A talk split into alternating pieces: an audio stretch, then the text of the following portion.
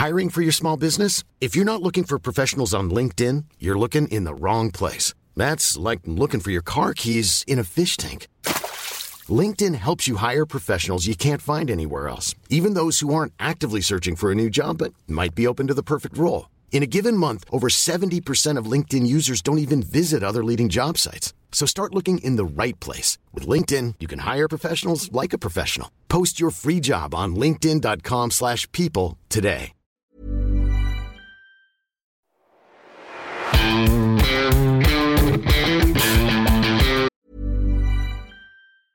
Planning for your next trip? Elevate your travel style with Quince. Quince has all the jet-setting essentials you'll want for your next getaway, like European linen, premium luggage options, buttery soft Italian leather bags, and so much more. And is all priced at 50 to 80% less than similar brands. Plus, Quince only works with factories that use safe and ethical manufacturing practices. Pack your bags with high-quality essentials you'll be wearing for vacations to come with Quince. Go to quince.com slash pack for free shipping and 365-day returns.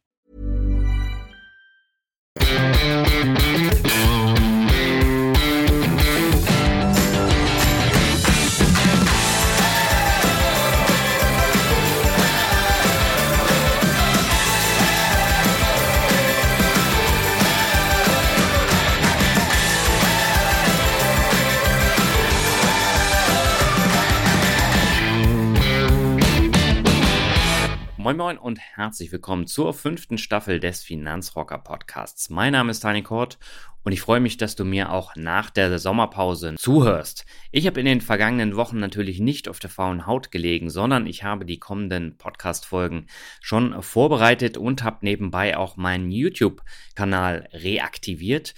Das heißt, ich habe einen Vlog über meinen Besuch in Riga gemacht mit verschiedenen Interviews, unter anderem auch von meinen Podcast-Gästen Frank Eilers und Lars Wrobbel. Aber ich habe auch ein 45-minütiges Video über P2P-Kredite und wie viel ich da in den vergangenen Jahren eingenommen habe gemacht. Und darüber hinaus gibt es auch noch ein Interview mit dem Finanzvisier und noch einige andere Kleinigkeiten. Wenn du Lust hast, schau doch einfach vorbei unter www.finanzrocker.net slash YouTube und da landest du direkt im Kanal und kannst dich dort mal in Ruhe umschauen. Und in der heutigen Folge habe ich Dr. Gerd Kommer zu Gast und der eine oder die andere wird sich wahrscheinlich erinnern. Das erste Interview mit Gerd war von der Tonqualität ziemlich schlecht. Das hatte ja mehrere Gründe, das habe ich damals ja auch gesagt. Unter anderem war der Rechner von äh, Comma direkt vor dem Interview kaputt gegangen. Und die Folge war aber super, kam auch sehr gut an, ist nach wie vor eine der beliebtesten im Finanzrocker Podcast. Und ja, jetzt haben wir gesagt, wir wiederholen das Ganze, aber wir nehmen ein Thema, was noch nicht überall durchleuchtet wurde. Das heißt, das Thema ETFs spielt eigentlich gar keine große Rolle. Und wir sprechen heute über Sachwerte und Nicht-Sachwerte und äh, auch, ob die im Krisenfall tatsächlich vor äh, Verlusten schützen. Was steckt eigentlich dahinter? Was ist überhaupt ein Sachwert? Und das sind die Themen, über die wir sprechen. Aber darüber hinaus habe ich mit Gerd auch über ganz, ganz spannende andere Sachen im Word Shuffle gesprochen. Dazu zählen dann Kryptowährungen oder auch finanzielle Freiheit. Und äh, da hat Gerd auch ganz interessante Aussagen getätigt. Ich finde, es ist eine super Folge geworden. Das ist ein absolut perfekter Auftakt für die fünfte Finanzrocker Staffel. Auf zum Start der fünften Finanzrocker Podcast Staffel geht meine Leitung wieder einmal nach München und heute habe ich zum zweiten Mal den erfolgreichen Buchautor und Vermögensverwalter Dr. Gerd Kommer zu Gast. Mit ihm möchte ich in diesem Interview über Sachwerte sprechen. Bevor wir das aber machen, erstmal willkommen zurück im Finanzrocker Podcast Gerd. Alles klar bei dir? Alles klar hier, Daniel. Also Dankeschön erstmal für die, für die Einladung. Freut mich, dass ich jetzt zum zweiten Mal dabei sein kann und ich freue mich ebenso auf, auf unser kleines äh, Tete-a-Tete und die Unterhaltung, die Diskussion über das Thema Sachwerte. Aber das wirst du ja gleich viel besser einführen als ich. ja, ich bin auch gespannt, was du erzählen wirst. Das ist ja ein Thema, das hattest du, glaube ich, auf dem Kapitalgipfel äh, ausführlicher vorgestellt und auch in einem Blogartikel. Aber ansonsten hat man von dir relativ wenig zum Thema Sachwerte gehört. Äh, was hat dich denn generell an diesem Thema so gereizt? Bei uns im Business kommt äh, das Stichwort Sachwerte recht häufig vor. Also mhm. es gibt einfach gerade in der heutigen Zeit Stichwort Nullzinsen und Anlagenotstand und Weltuntergang, der ja immer uns im Nacken sitzt ja. und von vielen Zeitgenossen, prominenten und weniger prominenten prognostiziert wird für die nahe Zukunft. Und in, dieser, in, diesem, in dieser Gemengelage niedrige Zinsen und Weltuntergang, aber auch vielleicht noch ein bisschen allgemeiner, ja, solide langfristige Renditen. Da taucht immer wieder das Stichwort Sachwerte auf. Mhm. Und ich habe irgendwann mal mir gedacht, ich habe das jetzt so häufig gehört, Sachwerte, und klar, jeder weiß ein bisschen was darüber. Aber was steckt eigentlich wirklich hinter diesem Konzept? Ist es ein, hinter diesem Begriff und hinter diesem Konzept, ist es wirklich etwas, das mich als Anleger, als Privatanleger und als vielleicht jemand, der von sich in Anspruch nimmt, rational vorzugehen, rational anzulegen und, und nicht auf äh, Moden, Klischees, Mythen und Denkirrtümer reinzufallen, mhm. da bringt mich dieses Konzept Sachwerte, Sachwertanlagen, Fußnote gelegentlich auch äh, als Substanzwerte und, und andere Abwandlungen, terminologische Abwandlungen bezeichnet, bringt mich dieses Konzept weiter als Anleger. Und das, das wollte ich einfach mal nachprüfen und daher dieser Vortrag Anfang des Jahres im, im ersten Quartal im, beim Kapitalgipfel in München und dann im April dieses Jahres 2019 äh, schrieben wir dazu auch einen Blogbeitrag, der bei uns auf der Website abrufbar ist. Und nach wie vor ist es natürlich ein stets beliebtes Thema, die Sachwerte. Ja, vor allen Dingen äh, momentan, wenn die Börsenkurse mal so ein bisschen hoch und runter gehen. Wir haben aber noch eine andere besondere Situation momentan, denn die Realwirtschaft, die sinkt in den letzten Monaten ziemlich massiv, aber die Börsenkurse, die steigen trotzdem. Und einer der Gründe dafür, das sind diese Aktienrückkäufe von amerikanischen Unternehmen, die die Kurse stark nach oben treiben. Wäre das jetzt nicht der richtige Moment, um zu sagen, ich investiere jetzt abseits der Börse in Sachwerte? Das ist in der Tat ein, ein, ein, ein guter Lied, den du hier bringst. Mhm. Also die Realwirtschaft und, und ihr Wachstum und der Zusammenhang natürlich zur, zur Börse. Also meine Philosophie ist immer, gerne einen Schritt zurückzutreten äh, und versuchen, das große Bild zu sehen. Nicht nur das, was einzelne Leute sagen und nicht nur das, was vielleicht jetzt äh, in den letzten paar Wochen geschehen ist. Und wenn ich in Bezug auf Wachstum und Realwirtschaft, ne, also ich denke, du meinst ja das Wachstum der Realwirtschaft, genau. Das Big Picture mir anschaue, nämlich die Weltwirtschaft. Ne? Nicht die deutsche Wirtschaft, mhm. genauso wenig die isländische Wirtschaft oder sonst eine, äh, einen kleinen Teilflecken, eine Untermenge der Welt, dieser 200 Länder, die es auf der Welt gibt, sondern die Welt. Und wir, wir investieren immer global. Das äh, ist, glaube ich, äh, gut bekannt, äh, weil es bedeutet mehr Diversifikation. Das ist ein inhärenter Vorteil. So. Und wenn ich mir die Weltwirtschaft anschaue, aus 200 Staaten, davon fast 50 mit einer Börse, die Hälfte von diesen 50 Industrieländer, die andere Hälfte ganz grob gesagt Schwellenländer. Dann hatten wir 2018 im letzten Kalenderjahr ein reales Wachstum von 3,0 Prozent. Ich habe hier eine Tabelle von der Weltbank mhm. gerade eben vor mir auf dem Bildschirm. 3,0 Prozent. Im Vorjahr 2017 war es 3,2 Prozent. Für 2019 sagt die Welt, Bank voraus, also prognostiziert sie ein globales Wachstum, reales Wachstum der Weltwirtschaft von 3,2 Prozent, also sogar minimal höher als die tatsächlichen äh, Ist-Zahlen für 2018. Mhm. Diese Prognose kam, äh, wurde gemacht im Juli, also noch vor erst einem Monat. Ne? Mhm. Deswegen darf man annehmen, dass sie einigermaßen präzise ist. Also, und auch für 2020 wird ein äh, Wirtschaftswachstum von der Weltbank, ein globales Wirtschaftswachstum von 3,5 Prozent derzeit prognostiziert. Und ob es dann am Ende 3,0 ist oder 3,7, das kann uns alles wurscht sein.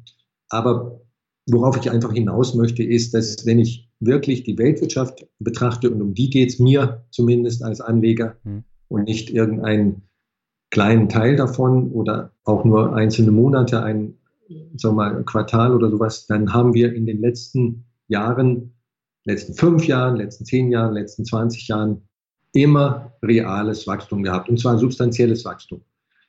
Selbst wenn ich, was viele zu Recht einwenden hier, äh, sagen würde, ja, lass uns doch mal das Pro-Kopf-Wachstum anschauen und nicht das Totalwachstum sozusagen, ne? weil zum Beispiel viele Länder ein hohes Bevölkerungswachstum haben. Aber selbst wenn ich das Pro-Kopf-Wachstum anschaue, haben wir zum Beispiel in den letzten fünf Jahren weltweit ein Pro-Kopf-Wachstum der Weltwirtschaft gehabt von 1,7 Prozent und in den letzten 20 Jahren waren es auch zufälligerweise genau 1,7 Prozent und dazwischen war es immer eine positive Zahl in dieser Größenordnung. Mhm. Ja. Also mit anderen Worten, die Realwirtschaft wächst, global auf jeden Fall immer mit ganz, ganz wenigen Ausnahmen. Eins der seltenen Jahre, in denen das nicht so war, war 2009.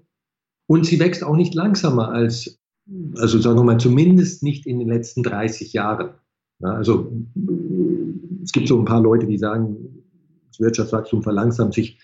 Das mag sein, aber nicht drastisch. Mhm. So, war jetzt eine lange Antwort auf eine kurze Frage, aber es tut mir leid, also dass ich es nicht kürzer machen konnte. Die Quintessenz von dem, was ich sage, ist, die Realwirtschaft schrumpft ja nicht, die Realwirtschaft wächst.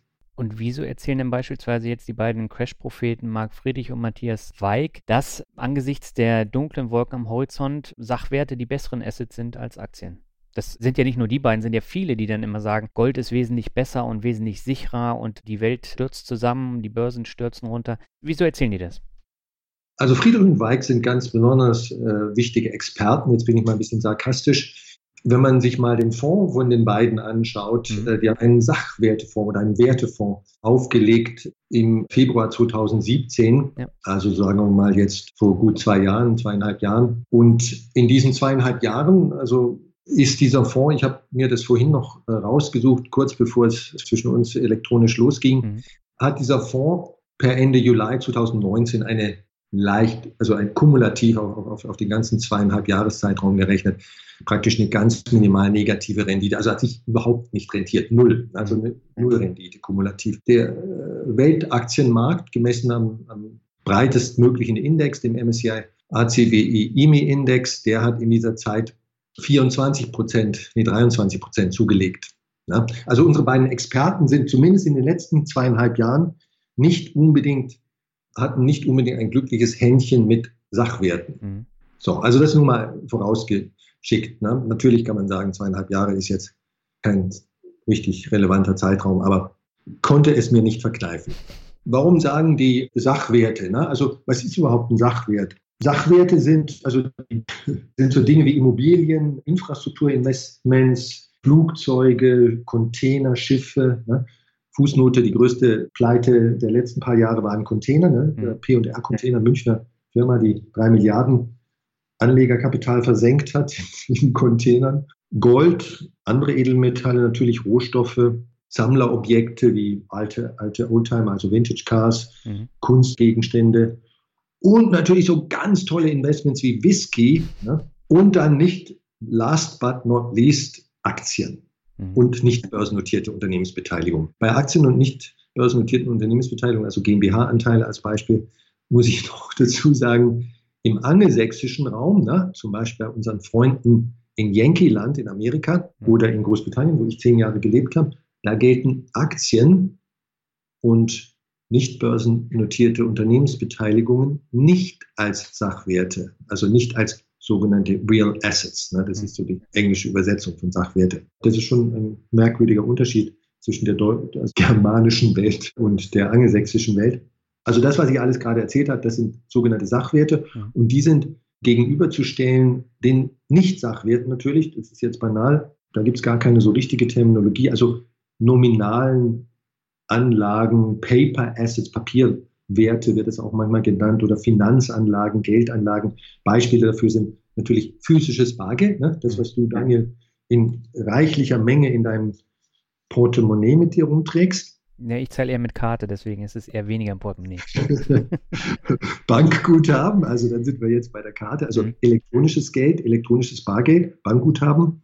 Dann Anleihen, ne, das ist jetzt vielleicht ein bisschen wichtiger, also Staatsanleihen, Unternehmensanleihen, Kreditforderung. Ne? Wenn du deinem Bruder, Schwester, Cousin einen Kredit gewährst, ne, dann hast du, das ist auch ein Asset sozusagen, eine Forderung, eine Kreditforderung.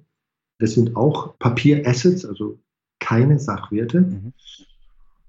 Dann noch so Dinge wie kapitalbildende Lebensversicherungen oder Rentenversicherungen und natürlich die ganz bösen Nicht-Sachwerte, Derivate, mhm. also Optionen und Termingeschäfte. Das habe ich eigentlich hoffentlich fast alles erschöpfend aufgezählt, was Sachwerte sind und was nicht Sachwerte sind. Ich habe noch mal eine kurze Zwischenfrage und zwar Friedrich und Weig, die nennen auch Ackerland und Wald neben dem Whisky als Sachwerte, in die man investieren sollte. Zählen die dann auch zu den Sachwerten nach deinen Vorstellungen? Okay, ja, also da muss ich ein bisschen schlitzohrig sein. Ich hatte ja zuerst Immobilien genannt und mhm. da sind natürlich streng genommen Ackerland und Waldland oder Wald, einschließlich Holz, Waldland plus der darauf stehende Holzbestand sind streng genommen auch Immobilien. Mhm. Ja, natürlich sind das Sachwerte. Ne? Mhm. Und es muss man erstmal sagen, also es gibt kein Asset auf der Welt und keine Assetklasse, die nicht irgendwann mal in den letzten tausend Jahren gut rentiert hat. Mhm. Und das gilt für alles. Das gilt für Hosenknöpfe, wieder ein bisschen äh, Ironie, Entschuldigung, und äh, Matchbox-Autos. Und es gilt natürlich auch für Ackerland und Waldland. Mhm. Und es gilt auch für deutsche Staatsanleihen und indonesische Staatsanleihen. Es gilt für alles. Also es gibt nichts, Daniel, äh, ich meine, das ist ja alles, was, alles, was ich jetzt sage, ist ziemlich banal, ja. das nicht irgendwann mal toll gelaufen ist. Ja? Vor ein paar Jahren waren Push-Scooters, Tretroller, ne? also nicht die E-Scooters, die jetzt modern sind, sondern äh, die Dinger, die man noch manuell anstoßen musste mittels seiner beiden Beine. Mhm. Für Erwachsene, ne? vor, vor, vor sechs, sieben Jahren war das mal so eine Mode. Und ich habe damals so einen Roller gekauft. Der Händler sagte mir, also wenn Sie vor einem Jahr zu mir gekommen wären, hätten, hätten Sie dafür 500 Euro mehr bezahlt. Na, weil ich schon wieder da, also ich ankam, als der Boom schon wieder am Abflauen war. Aber da gab es so eine kurze Zeit, in der äh, die ganze Welt solche Roller wollte und äh, es gab so einen Lieferengpass und dementsprechend stiegen auch die Preise. Mhm. Also es gibt nichts, was nicht irgendwann mal toll rentiert und natürlich auch Ackerland. Aber im Allgemeinen nehmen wir mal die letzten 100 Jahre als einfache, willkürliche Zeitspanne, war Ackerland kein tolles Investment. Hm. Du hast ja jetzt gesagt, äh, man unterscheidet zwischen Real Assets und Paper Assets. Das heißt, Aktien sind ja dann auch Sachwerte, weil das Unternehmensbeteiligungen sind und in dem Fall dann auch real. Äh, habe ich das äh, jetzt richtig wiedergegeben? Das ist richtig wiedergegeben, ja, danke. Ähm, äh, also völlig richtig verstanden. Aber gerade bei Aktien ist es besonders hübsch zu zeigen, dass dieses Konzept Sachwerte so fragwürdig ist. Ne? Also ich sage jetzt nicht, dass es vollkommen nutzlos ist und so weiter, aber es ist einfach fragwürdig und, und, und das ist ja meine These, bringt uns als Anleger, als rationale Anleger letztlich nicht weiter. Was will ich damit sagen? Also nehmen wir jetzt mal die Firma Siemens, die ich immer gerne herauspicke, aber nicht, weil ich etwas gegen Siemens habe. Ich, Im Gegenteil, ich finde es ein gutes Unternehmen, ein solides Unternehmen ganz altes deutsches ähm, Anlagenbauunternehmen und verarbeitende Industrie und so weiter. Mhm. Gut bekannt. Siemens emittiert bekanntlich Aktien, kann jeder kaufen. Und Siemens emittiert gleichzeitig auch Anleihen, Unternehmensanleihen. Ne? Ja. Du, Daniel ja. Kort, kannst eine Siemens-Aktie kaufen oder eine Siemens-Anleihe. Bei den Anleihen gibt es sogar sehr verschiedene, also kurzfristige Anleihen, die nur noch eine kurze Restlaufzeit haben und langfristige Siemens-Anleihen, die fünf Jahre oder zehn Jahre Restlaufzeit haben. So, beides ist Siemens, ne? steht auf jeden Fall Siemens drauf. Mhm. Eine ist eine Aktie, das andere ist eine Anleihe. Das eine ist ein Sachwert, die Aktie, oder nach dieser Friedrich-Weig-Weltdefinition ist eine tolle Sache, weil es ein Sachwert ist und das andere ist etwas, äh, ja, da sollte man die Finger davon lassen, weil es ja ein Paper Asset ist, also die mhm. Anleihe. Ne? So, und jetzt nehmen wir mal kurz an, Gedankenexperiment, dass Siemens also morgen Mittwoch, den 7. August, steht in der Zeitung, in der Morgenausgabe der FAZ und natürlich dann auch in allen Radiostationen und so weiter, großer Bilanzbetrugsskandal bei Siemens. Mhm. Die ganzen Umsätze, die in China und Indien in den letzten Jahren stattgefunden haben bei, bei Siemens, also in den beiden großen Wachstumsmärkten, die sind von bösen, betrügerischen Managern aufgeblasen worden, also um, um 100 Prozent fast übertrieben worden. Die sind in Wirklichkeit nur halb so groß, waren halb so groß in den letzten Jahren, auch, auch 2018 und 2019, als sie es tatsächlich waren. Mhm. Bilanzbetrug. Der Siemens-Vorstand hat schon kommuniziert, dass er eine Untersuchungskommission einsetzen wird und die zwei Hauptschuldigen sind schon beurlaubt. Und es wird sich noch zeigen, wie schlimm das alles wirklich ist. Du hast aber sowohl eine Siemens-Aktie, also für, für 10.000 Euro Siemens-Aktien in deinem Portfolio und für 10.000 Euro Siemens-Anleihen mhm. in deinem Portfolio. 5.000 Euro die Hälfte für in Siemens Anleihen, die noch ein Jahr laufen und 5000 Euro in Siemens Anleihen, die noch zehn Jahre laufen. Ja. Also du hast drei verschiedene Siemens Investments. Siemens Aktien, Siemens Anleihen, die Kurzläufer sind und Siemens Anleihen, die Langläufer sind. So. Du stürzt zum, äh, zum, zu deinem Laptop und äh, denkst dir, ich will schnell die Siemens-Aktien verkaufen. Bloß raus, solange es noch geht. Ne? Was ist passiert in der Zwischenzeit?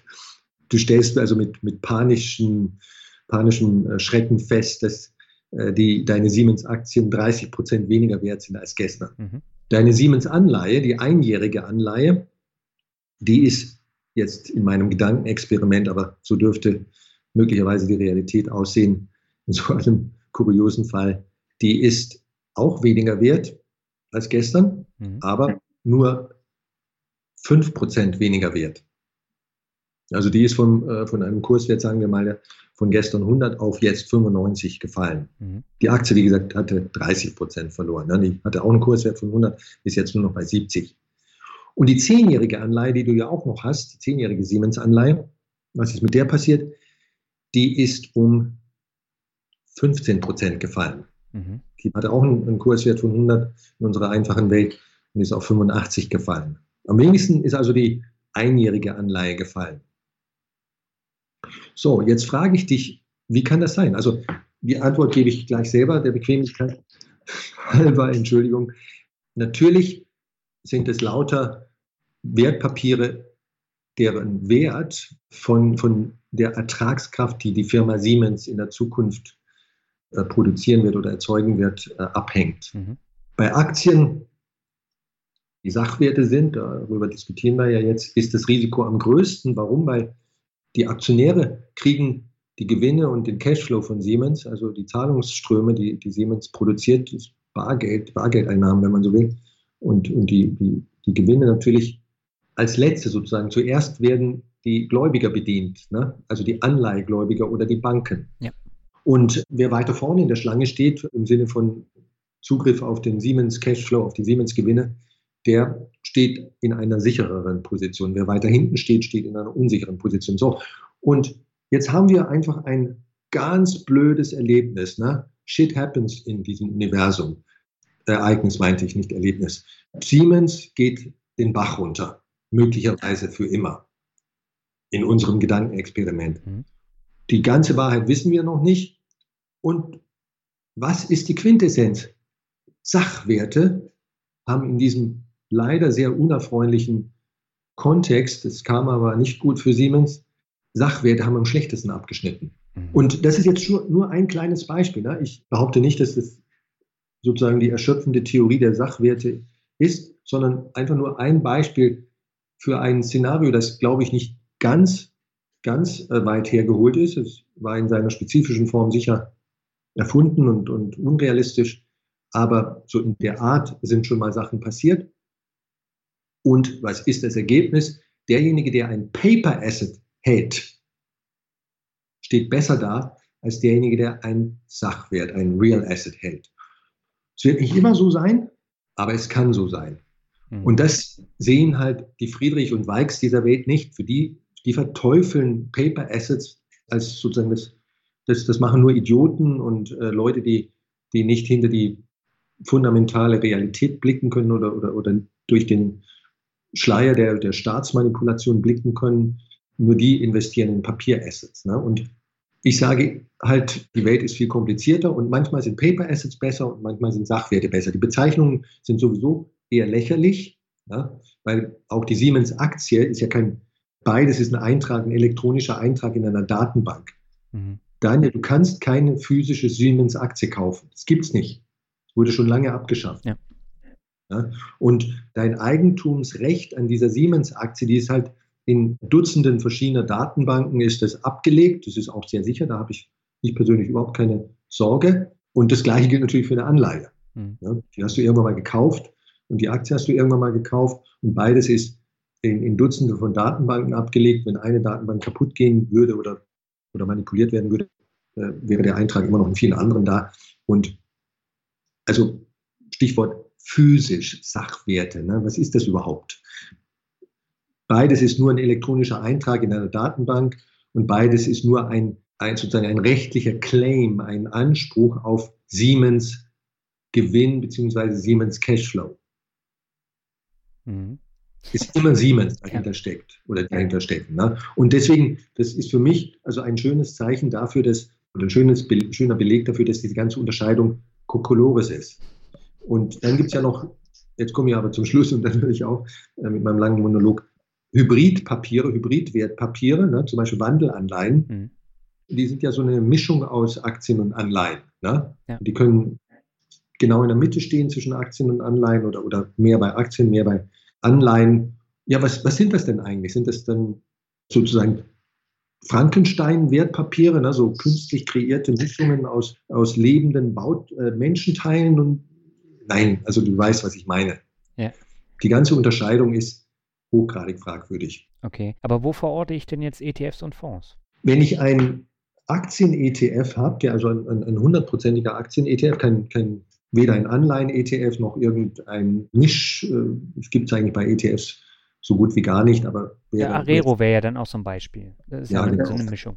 Ja, aber nehmen wir, nehmen wir einfach für die Zwecke der, der Einfachheit halber einen normalen Aktien-ETF, ne? sagen wir DAX-ETF oder MSCI World ETF. Das ist natürlich ein Sachwert, mhm. weil das zugrunde liegende Investment des Underlying, also die, die, die Substanz, hier sind die Aktien, die in dem ETF drinstecken, ne? die, welche Aktien das sind. Es gibt der Index vor, der abgebildet wird, ne? mhm. zum Beispiel der DAX oder der MSCI World. Und wir nehmen jetzt der Einfachheit halber einen physisch replizierenden ETF, also der tatsächlich die, diese Aktien, die der Index abbildet, auch physisch kauft. Ja, diese, mhm. beim DAX ist das immer schön einfach, das sind diese 30 Aktien. Und der ETF-Mantel, wenn du so willst, die rechtliche Struktur drumherum ist eigentlich wie so eine dünne Verpackung. Mhm. Ja, also du kaufst dir einen Salatkopf beim, bei Edeka oder Rewe und der wird dann mit äh, etwas Papier eingewickelt. Ja? Du könntest den Salatkopf auch ohne Papier mitnehmen. Mhm. Ist da ein großer Unterschied? Ich denke mal, nein. Okay. Für mich war es halt für das Verständnis nochmal wichtig, weil so ganz haben wir das jetzt noch nicht genannt in der Aufzählung. Ja, also ein ETF ist, da müsste man jetzt die Unterscheidung oder die Zuordnung zu Sachwerten versus Nicht-Sachwerten nach der Frage entscheiden, was steckt in dem ETF drin. Ne? Ja. Äh, wenn ich einen Aktien-ETF habe, das also den MSCI World zum Beispiel abbildet, insbesondere physisch, physische Replikation, was, was die, die Norm ist, dann ist das ganz klar eine, eine, eine Sachwertanlage. Und wenn ich einen Anleihen-ETF habe, ich könnte mir zum Beispiel den, den JP Morgan Global Aggregate Bond Index, da gibt es ETFs, also so ein globaler Bond-Index, Anleihen-Index hernehmen oder den REX-P oder den E-Box-Index, also lauter Anleihen-Index, die mhm. Indizes, die sind nicht so bekannt, da tue ich mich etwas schwerer. Äh, das sind dann natürlich, weil das Underlying, das, äh, was in dem ETF drinsteckt, eben nach dieser kuriosen Zweiteilung, Sachwerte, Nicht-Sachwerte, das sind dann halt Nicht-Sachwerte und dann haben wir ein ETF, das ein Nicht-Sachwert ist. Mhm. Okay. Jetzt haben wir ja schon über verschiedene Szenarien auch gesprochen das sind ja auch immer Sachen, die gerade Friedrich und Weig, aber auch ein Dirk Müller dann immer wieder heranzieht, nämlich so Themen wie Inflation, staatliche Geldwertmanipulation, Verschuldung der Staaten, was ja immer extremer auch wird, und staatliche Enteignung. Bieten Sachwertanlagen jetzt mal abseits von den Aktien da nicht einen besseren Schutz davor? Also du hast jetzt sozusagen drei, vier verschiedene Dinge genannt. Ja. Pflücken wir das mal so ein bisschen auseinander. Inflation und staatliche Geldwertmanipulation, das nehme ich jetzt mal als ein Thema. Also ja. Inflationsschutz, das kann man unterschiedlich interpretieren. Die Wissenschaft sagt immer, eigentlich ziemlich banal, ein Asset, das gut vor Inflation schützt, ist ein Asset, das eine hohe Korrelation mit, mit der Inflationsrate hat. Ne? Also wenn die Inflationsrate in einem gegebenen Jahr 2,5 Prozent ist, dann sollte, also plus 2,5 Prozent ist, dann sollte das Asset auch mindestens mit 2,5 Prozent rentieren. Ne? Mhm. Und, und wenn die Inflation nächstes Jahr auf 10 Prozent steigt, ne? also sehr stark anzieht, ansteigt, dann sollte dieses Asset auch parallel sozusagen möglichst präzise auch um mindestens 10 Prozent ansteigen. Das nennt man Korrelation. Also in, in, nach der Definition der Wissenschaft bedeutet Inflationsschutz, dass ich ein, ein Asset habe, das stark mit der Inflation korreliert und das sich möglichst parallel entwickelt. Es kann eine höhere sozusagen Rendite haben als die Inflation, aber es soll sehr parallel laufen. Ne? Mhm. Also es soll nicht gegenläufig laufen. Und wenn ich diese Definition hernehme, ne, die eigentlich auch nicht abwegig ist, aus meiner Sicht macht die absolut Sinn. Wenn ich Angst habe vor Inflation, dann möchte ich natürlich ein Asset haben, das mich vor der Inflation schützt und zwar in jedem kurzen Zeitabschnitt, also in jedem Kalenderjahr oder noch besser in jedem Quartal. Mhm. Ich möchte nicht, dass die Inflation in einem Jahr 10 Prozent ist und mein Asset hat aber minus 2% Rendite. Ne? Ja. Das ist nicht erfreulich. Das ist dann kein guter Inflationsschutz. So, und in diesem Sinne, wenn ich diese Definition von Inflationsschutz verwende, ich komme gleich noch zu einer anderen, dann, mhm. dann sind Geldmarktpapiere, ne, also kurzfristige Paper Assets, ne, man könnte zum Beispiel banal sagen, ein Sparbuch oder ein Tagesgeld, ja. aber auch kurzfristige Staatsanleihen, oder auch kurzfristige Unternehmensanleihen sind die, der beste Inflationsschutz. Und darüber gibt es keinen Zweifel, brauchen wir auch gar nicht diskutieren. Das ist, das ist absolut banale Erkenntnis der Finanzwirtschaft, in der Finanzökonomie. Also, also wirklich, das ist, das ist total banal. Ne? Wenn man wie mehr so die Privatanleger-Community, im Unterschied zur Wissenschaft, wenn man Inflationsschutz wie die Privatanleger-Community interpretiert, in dem Sinne, dass ein hoher Inflationsschutz dann vorliegt, wenn ein Asset eine langfristig höhere Rendite hat als die Inflation. Also eine langfristig hohe Rendite, höhere Rendite als die Inflation, was umgekehrt bedeutet eine langfristig positive Realrendite. Mhm. Also, also wenn ich Aktien habe, die in den letzten 120 Jahren 5,5 Prozent Realrendite hatten, dann bedeutet das, dass über diese 120 Jahre um 5,5 Prozent höher rentierten als die Inflationsrate. Mhm. Ja. Privatanleger sagen dann, das ist ein toller Inflationsschutz. Ja. Das heißt aber, das heißt was ganz anderes als was auf kurze Sicht passiert. Ne? Mhm. Ja, also auf kurze Sicht kann, könnte es ja durchaus sein, dass mein Aktienpaket, das auf, in den letzten 120 Jahren 5,5 Prozent Realrendite hatte, auch mal 25 Jahre lang jedes Jahr eine leicht negative Rendite hatte ne, während die Inflation positiv war, also, also 2% war. Ne? Es wäre trotzdem kompatibel mit dieses Asset hat einen guten Inflationsschutz gehabt über die letzten so und so viele Jahre, 120 Jahre in dem Beispiel. Mhm. Und diese letztere Definition, ne, ein Asset, das einfach langfristig die Inflation schlägt, eine, eine hohe Realrendite hat, die ist also nicht die wissenschaftliche Definition von Inflationsschutz, sondern eher die, die in der Privatanleger-Community populär ist. Und wenn man die hernimmt dann und, und das wieder auf das Konzept Sachwerte, das Sachwertekonzept anwendet, dann muss ich halt sagen, okay, ja, Aktien sind in der Hinsicht am besten, sie haben den höchsten Inflationsschutz, aber Gold ist ja auch ein Sachwert, mhm. hat einen besonders schlechten Inflationsschutz in der Hinsicht.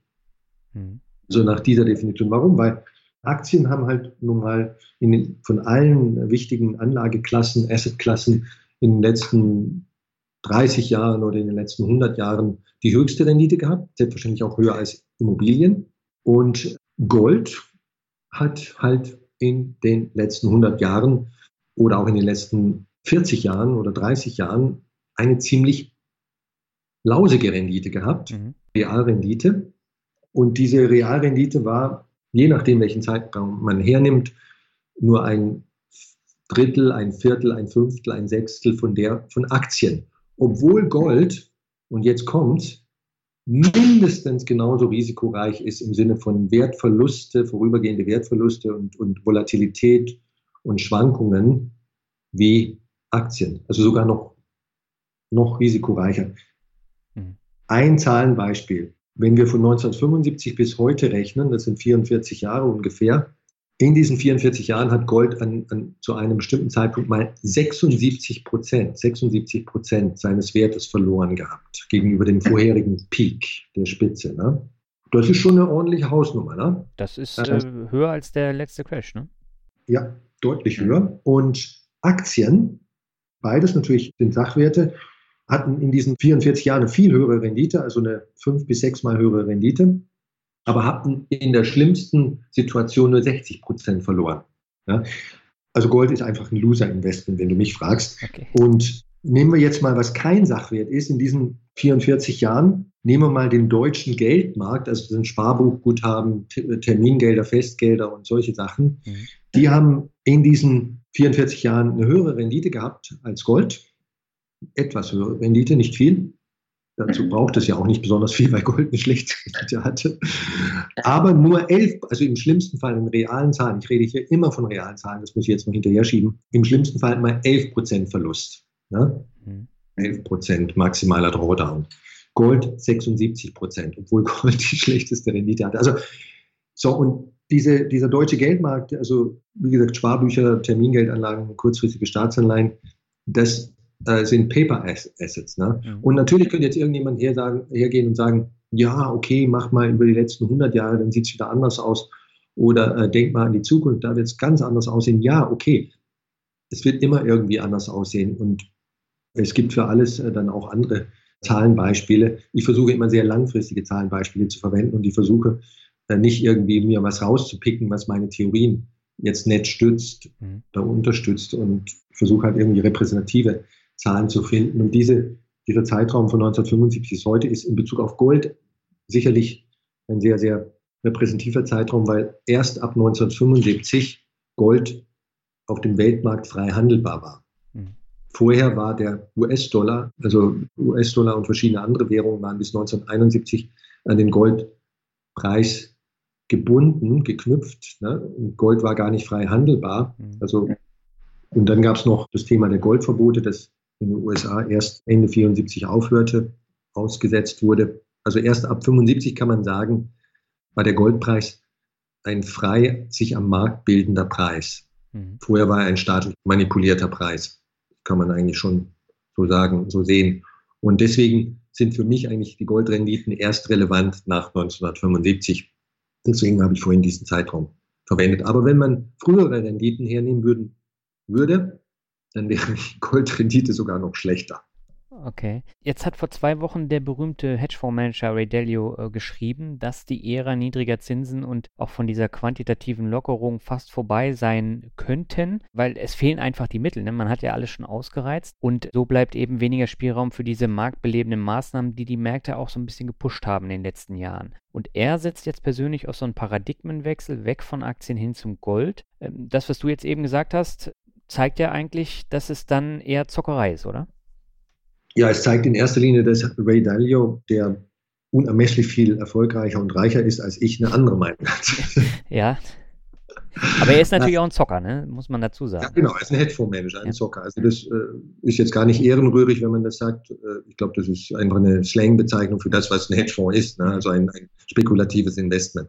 Ja, also dass die Zinsen nicht mehr in den nächsten Jahren und Jahrzehnten nicht mehr annähernd so stark fallen können oder so fallen können, wie sie es in den letzten 35 Jahren getan haben. Also so ganz grob die Zeit von 1980 bis 2016. Mhm. So ungefähr 35 Jahre. Und seit 2016 kann man im Großen und Ganzen sagen, haben sich die Zinsen seitwärts bewegt, ne? je nach Währung, ein bisschen unterschiedlich. Also von 1980 bis 2016 gingen die Zinsen dramatisch und kontinuierlich runter. Mhm. Das ist eine einmalige weltgeschichtliche Periode, also zumindest in den letzten 200 Jahren hat sowas nicht gegeben, nie sonst gegeben, wenn man so will. Mhm. Und jetzt sind wir halt bei extrem niedrigen Zinsen und ja, da hat Ray Dalio recht, das ist allerdings banal, da ist er jetzt nicht der Erste, der das äh, bemerkt hat, ja. dass die Zinsen in Zukunft nicht nochmal so weit fallen können wie in den letzten 37 Jahren und dass sie wahrscheinlich eher steigen werden. Die Wette würde ich sogar eingehen, obwohl ich sonst ungern wette. Und die erste äh, Aussage von Ray Dalio, die du da zitiert hast, ist ja völlig unkontrovers und banal. Ne? Da muss man also wirklich nicht Multimilliardär sein, um da drauf zu kommen. Ja. Und das heißt ja auch dann natürlich, dass diese, ist, im gleichen Sinne heißt es, dass die Zeit der Quantitative Easing, quantitativen Lockerung, also dieser liberalen Geldpolitik in der Form nicht mehr stattfinden kann. Ne? Ich kann nicht sozusagen letztlich durch liberale Geldpolitik, also Quantitative Easing, wenn man salopp gesagt Geld drucken, das ist allerdings keine gute Übersetzung, äh, muss ich äh, sagen. Das kann ich natürlich nicht mehr im gleichen Maße, wenn ich schon so weit unten stehe beim Zinsniveau mhm. und auch bei der Inflation. Insofern alles, alles banal. Ne? Und Könnte natürlich auch sein, dass die Zinsen noch lange auf diesem niedrigen Niveau bleiben, ne? also ein paar Jahre. Irgendwann mal werden sie wieder steigen, das ist auch banal. Und in dem Sinne haben wir einen Paradigmenwechsel. Ne? Mhm. Paradigmenwechsel ist ja auch kein rechtlich definierter Begriff, darf man willkürlich verwenden. Wir haben da sicherlich etwas, was sich fundamental ändern wird. Das, das glaube ich auch. Wird deswegen die Welt untergehen? Ich glaube nicht. Das hast du jetzt sehr schön zusammengefasst. Ein Punkt hätte ich aber noch bei den Sachwerten. Das ist ja auch dein Steckenpferd neben den ETFs, nämlich äh, das Thema Immobilien. Ist ja auch ein sehr häufiges Diskussionsthema. Sind Immobilien denn nicht wert- und renditestabiler als jetzt andere Assets, wie die Paper Assets, die du dann auch genannt hast? Nein, wer richtig rechnet, ehrlich rechnet und sich nicht schön rechnet, der wird meines Erachtens zu dem Schluss kommen müssen, dass Immobilien nicht risikoärmer sind, also auf ganz ganz gewiss nicht risikoärmer sind im Sinne von, von, von Wertstabilität und Schwankungsstabilität oder wenig Schwankungen, so mal ausgedrückt, im Vergleich zu sogenannten Paper Assets. Ne? Nehmen wir doch einfach mal unsere liebe Firma Vonovia SE. Mhm. Ist ein deutsches Immobilienunternehmen, das Mitglied im DAX ist. Die Vonovia SE bewirtschaftet 600.000 Wohnungen in Deutschland. Die meisten von diesen 600.000 Wohnungen gehören der Vonovia SE. Mhm. Das ist das einzige Business, was die Vonovia SE macht. Also die kauft Wohnungen oder baut Wohnungen, hält sie im Bestand, wird sie sehr, sehr selten verkaufen, diese Wohnungen, also die, und vermietet diese Wohnungen. Also es ist kein, kein Immobilienmakler, sondern einfach einer, der, jemand, der berufsmäßig, gewerblich in großem Umfang Immobilien besitzt und vermietet. Mhm. Wohnimmobilien. Und die Vonovia SE hat den, für unsere Zwecke kleinen Vorzug, dass sie ein börsennotiertes Unternehmen ist und von Profis, Immobilienprofis geführt wird, nehmen wir jetzt mal an. Und wenn ich mir den Aktienkurs der Vonovia SE anschaue, in den letzten drei, vier Jahren, das Unternehmen, Fußnote, das Unternehmen resultiert aus einem Merger, ne? deswegen gibt es den Aktienkurs der Vonovia SE in dieser Form erst seit drei, vier Jahren. Aber ich könnte andere Unternehmen wie die Deutsche Wohnen SE hernehmen, das ist ein bisschen kleineres Unternehmen, das das gleiche tut wie die Vonovia SE und da geht der Aktienkurs 15 Jahre zurück oder sowas. Aber bleiben wir mal bei der Vonovia SE, weil die schon so schön bekannt ist. Und wenn ich mir den Aktienkurs der Vonovia SE anschaue, dann schwankt der sehr stark. Er schwankt nicht ganz so stark wie die durchschnittliche sonstige Aktie, ne, ob die jetzt SAP heißt oder BASF äh, oder wer auch immer, ne, oder Wirecard. Aber er schwankt also nicht wesentlich weniger als jetzt, nehmen wir mal die SAP als, als Vergleichsunternehmen ne? und IT, ein großes IT-Unternehmen. Und was ist der, der Aktienkurs eines Unternehmens? Der Aktienkurs ist auf die einzelne Aktie äh, bezogen das Eigenkapital, das von der Börse bewertet wird. Also sozusagen alle Assets des Unternehmens minus alle Schulden des Unternehmens. Also die Wohnungen natürlich sind die Assets von der, äh, in erster Linie von der Vonovia SE 600.000 Wohnungen. Dann ziehe ich die Schulden ab und den resultierenden Betrag teile ich durch die 250 oder 2 Millionen Aktien, die die, die, die Vonovia SE ausgegeben hat. Ich weiß nicht, wie viele Aktien es sind. Also mit anderen Worten, alle Aktien zusammen sind das börsennotierte Eigenkapital, die sogenannte Marktkapitalisierung. Ja, also Vermögenswert minus Schulden. Nicht nach buchhalterischen oder Bilanzrechnungslegungsvorschriften, sondern Marktbewertung. Und jetzt frage ich dich, äh, Daniel, das ist eine rhetorische Frage, was ist hier anders grundsätzlich wenn ich eine Aktie halte oder, oder, oder Aktien im Wert von, sagen wir mal jetzt 200.000 Euro, Vonovia-Aktien im Wert von 200.000 Euro halte, versus ich kaufe mir irgendwo eine Eigentumswohnung von 200.000 Euro. Das drumherum würde ich jetzt sagen. Ja, also aus meiner Sicht ist es ein bisschen anders, aber die Substanz ist die gleiche. Was anders ist, dass meine Beteiligung an der Vonovia im Wert von 200.000 Euro ist gestreut auf 600.000 Wohnungen. Also ich, ich besitze einen ganz kleinen mikroskopischen Teil von 600.000 Wohnungen, ne, von jeder Wohnung. Ne, während im anderen Fall besitze ich halt nur eine Wohnung. Ja. Aber der Wert in beiden Fällen ist der gleiche. Na, alles von einer Wohnung versus ein 600.000stel von, von 600, nee, Entschuldigung, einen kleinen Teil von 600.000 Wohnungen, äh, die zusammen, diese kleinen Teile auch 200.000 Euro wert sind. So. Aber die Substanz ist doch die gleiche. Ne? Ich besitze Wohnungen, die vermietet sind. Und Thema jetzt Fremdkapital lasse ich jetzt mal außen vor, weil wir nicht so viel Zeit haben, aber selbst das macht keinen Unterschied. Ne? Könnt ja genauso gut als Privatanleger, als, als Häuslebauer einen Kredit aufnehmen ne? und, und die 200.000 Euro nicht aus Eigenkapital finanzieren, sondern sagen wir mal 100.000 aus Eigenkapital und dann noch und dann noch weitere 100.000 nehme ich als Kredit ja. auf. Ne? Und so ähnlich macht es übrigens die Vonovia auch. Die hat auch so ungefähr 50 Prozent Kreditvolumen oder, oder Fremdkapital in der Bilanz. Bisschen weniger, glaube ich. Also der große Unterschied ist, dass mein Börseninvestment in die Vonovia-Aktien ist halt ein sehr gestreutes Investment im Sinne von Wohnungen. Ne? Ich, ich habe kein Lagerisiko, weil ich Wohnungen in ganz Deutschland habe. Ne? Eine Lage entwickelt sich besser, die andere schlechter und so weiter. Das ist schön gestreut und diversifiziert, während ich bei der einzelnen Wohnung, da habe ich das Problem, dass natürlich kann ich Glück haben mit der Lage oder Pech haben. Und äh, wenn ich Glück habe, geht es überdurchschnittlich hoch und wenn ich Pech habe, dann, also mit der zukünftigen Entwicklung der Lage, dann habe ich ins Klo gegriffen. Ne?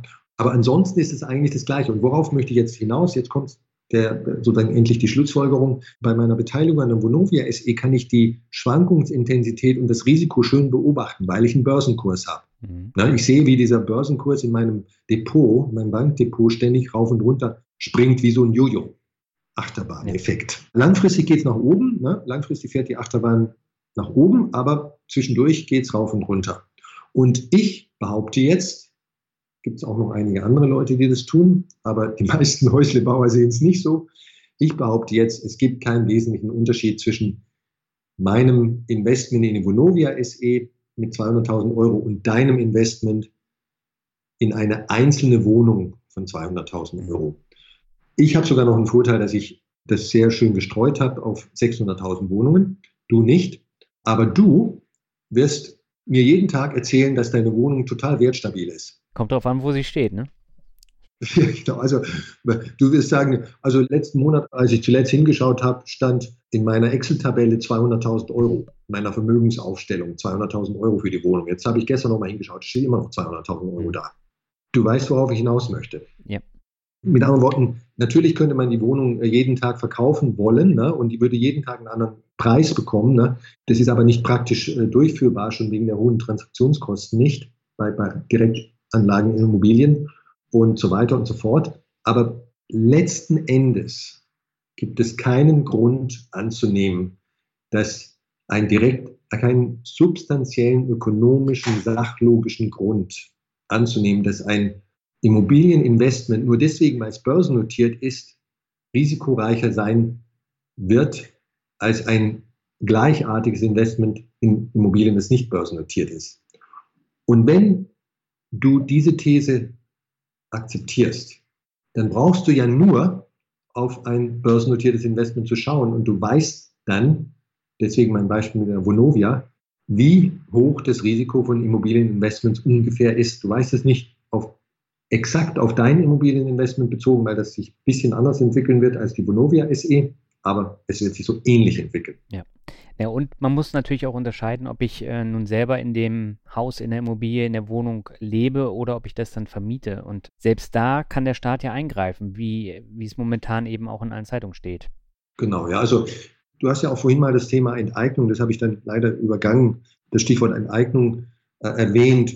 Also wenn jemand wirklich, das ist jetzt meine Überzeugung, muss man nicht glauben, Angst hat davor, dass der deutsche Staat in nennenswerter, aggressiver Form Bürger enteignet, weil sie halt äh, überdurchschnittlich viel Vermögen haben oder Eigentum haben. Ne? Also die, die, die ganz Armen wird keiner enteignen. Wenn das jemand glaubt, dass also sozusagen hier seitens der Politik irgendwo so eine systematische aus irgendwelchen Gründen, man könnte sagen Neid oder man könnte äh, sagen Populismus oder das ist jetzt auch egal, oder Dummheit oder Gier oder nach mir die Sinnflut. Also Motive gibt es äh, viele, die man unterstellen kann. Und ich sage ganz bewusst nicht, dass ich da irgendeine Ahnung hätte, äh, was die Zukunft bringen wird. Aber wenn jemand glaubt, dass Enteignung ein nennenswertes Problem sein wird in der Zukunft, in Deutschland, dann ist eine Assetklasse, eine Anlageklasse ganz klar die Loser Assetklasse, wenn Sie das glauben, wenn du das glaubst. Und diese Assetklasse heißt vermietete Wohnimmobilien. Ja. Niemand bezweifelt das. Außer vielleicht Leute, die es nicht wissen. Sogar Markus Krall, ne? das ist ein anderer Untergangsprophet, ein sehr intelligenter und sehr eloquenter Untergangsprophet und ich bin nicht mal halb so schlau wie er. Aber selbst er sagt es. Ja, also wer sagt, wenn, wenn 2020 der große super mega GAU-Crash kommt und der Staat dann auf alles zugreifen wird, dessen er habhaft werden kann, um die Haut der Politiker zu retten oder die große, äh, den großen Bürgerkrieg zu verhindern. Keine Ahnung, was, welche teilweise abstrusen Szenarien man da noch zusammen äh, fabulieren kann und will. Dann sagt selbst Markus Karl, so wie ich ihn verstanden habe, dann und gerade in dieser Situation sind vermietete Wohnimmobilien so ziemlich das Schlechteste, was man haben kann. Mhm. Wenn wir das Ganze jetzt mal zusammenfassen, ich habe ja eingangs diese Sachwertefonds auch genannt von den, von den Crash-Propheten. Du hattest sie ja auch erwähnt. Es gibt ja einige, ob nun den von Max Otte, von Dirk Müller oder jetzt von Friedrich und Weig. Dann heißt es ja, Sachwerte sichern aber nicht gegen Schwankungen ab. Das heißt, die haben nach wie vor diese Schwankung. Und was dazu kommt, darüber haben wir noch gar nicht gesprochen, sind diese exorbitant hohen Kosten. Also dieser Sachwertefonds von Friedrich und Weig, der kostet ja im Jahr 1,6 Prozent für die Privatanleger plus nochmal eine Performance-Fee von 7,5 Prozent nach dem High-Watermark-Prinzip. Das ist natürlich eine echte Hausnummer. Dann hast du sogar noch den Ausgabeausschlag vergessen. Den habe ich jetzt bewusst nicht genannt, ja. Also in der Tat, inzwischen dürfte es bei den meisten klugen Privatanlegern angekommen sein, dass Kostenminimierung eines der wichtigsten Prinzipien beim erfolgreichen Anlegen auf lange Sicht ist, bei der Vermögensbildung und Altersvorsorge ist. Und äh, der äh, Wertefonds von Friedrich und Weig tut also das Gegenteil. Er minimiert Kosten nicht, sondern also zumindest aus der Sicht der Privatanleger nicht, sondern er maximiert sie. Und diese hohen Kosten sind ja auch einer der Gründe, sicherlich nicht der einzige, dafür, dass der Weltaktienmarkt in diesen zweieinhalb Jahren, seit es den Friedrich und Weig Fonds gibt, 24 Prozent per Ende Juli 2019 zugelegt hat und Friedrich und Weig 0 Prozent zugelegt hat. Mhm. Also mit hohen Kosten geht es halt einfach nicht. Und in dieser Zeit, das hast du auch richtig erwähnt, ist es ja nicht so, dass Friedrich und Weig in diesen kurzen zweieinhalb Jahren, die sicherlich nicht wirklich aussagekräftig sind, besonders wertstabil gewesen wäre oder also keine Schwankungen gehabt hätte, so eine ganz gemütliche, mhm. stabile Entwicklung. Nein, er hat im Wesentlichen, also wenn man zum Beispiel den Drawdown, Maximum Drawdown, das ist eine Kennzahl, die ich sehr mag, also eine Risikokennzahl, der maximale Verlust, den ich in dieser Betrachtungsperiode hier zweieinhalb Jahre mal hatte, also die, der tiefste Stand unter Wasser, den ich mal hatte, der war fast exakt identisch, nämlich so ungefähr 11 Prozent, minus 11 Prozent in diesen zweieinhalb Jahren mit dem des Weltaktienmarktes, also dem allgemeinen breiten Aktienmarkt. Ne? Und wenn das Stabilität bedeuten soll, dann habe ich einfach irgendwie ein falsches Verständnis von Stabilität. Entschuldigung. Ne? Also Stabilität ist was anderes. Ne? Also die Rendite ist nicht so toll, sie ist eigentlich ziemlich schlecht und das Risiko ist auch nicht besser als anderswo. Aber vielleicht kommt es ja noch. Die Hoffnung stirbt zuletzt. Ja, der Crash kommt irgendwann. Genau. Irgendwann haben Sie auch mal recht. Und dann wird Friedrich und Weig sicherlich groß werden, groß auftrumpfen ne, und so weiter. Ne? Aber äh, wir wissen alle, dass wir in den letzten zum Beispiel 25 Jahren zwei große Crashs hatten. Mhm. Den Dotcom-Crash und natürlich die große Finanzkrise vor ungefähr zehn Jahren. Und die Anleger, die zum Beispiel vor 25 Jahren oder vor 15 Jahren einfach nur in den Weltaktienmarkt investiert, investierten, nichts getan haben, Bein Hut gemacht haben, die haben trotz dieser zwei Crashes, und das ist unüblich viel für eine 25-Jahres-Periode, wenn man die letzten 200 hernimmt, 200 Jahre hernimmt, Geld verdient. Und zwar nicht zu wenig. Mhm. Also man muss einfach auch mal Geduld haben und Disziplin haben, Kosten minimieren und nicht jeder Mode hinterherrennen. Eine Mode heißt Sachwertefonds. Okay, ich habe noch eine letzte Frage, bevor wir zum Word Shuffle kommen. Wenn wir uns jetzt mal die Sachwerte trotzdem nochmal anschauen, sollten die generell in der persönlichen Asset Allocation eine Rolle spielen, abseits der Börse, die Sachwerte? Oder würdest du sagen, eigentlich reicht es, wenn man breit aufgestellt in, in Aktien und Anleihen investiert? Was Sachwerte anbelangt, ich, ist eigentlich jetzt noch eine gute Gelegenheit, vielleicht das nochmal so ein bisschen zu, zusammenzufassen. Hm. Ich bin nicht gegen Sachwerte. Aktien sind Sachwerte. Und ich bin sicherlich zusammen mit vielen anderen, vielleicht auch mit dir, ich glaube mit dir, jemand, der sagt, Menschen sollten langfristig in Aktien investieren. Es ist die, die ertragreichste Assetklasse und wer, wer langfristig Vermögen bilden will, seine Altersvorsorge klug und effizient organisieren möchte, der wird an Aktien nicht vorbeikommen. Und ich habe den aller, allergrößten Teil meines Vermögens, als ich dann ein bisschen was hatte, irgendwann mal vor, vor zweieinhalb Jahrzehnten oder so, zum allergrößten Teil in Aktien investiert und bin damit gut gefahren. Aktien sind Sachwerte. Ich bin also insofern ein absoluter Sachwerte-Fan. Aber ich glaube nicht, dass das Sachwertkonzept, also die Unterscheidung eben zu Paper Assets, mich als Investor, als Privatanleger weiterbringt. Also wenn ich klug anlegen will, dann sind einfach andere Baustellen wichtiger.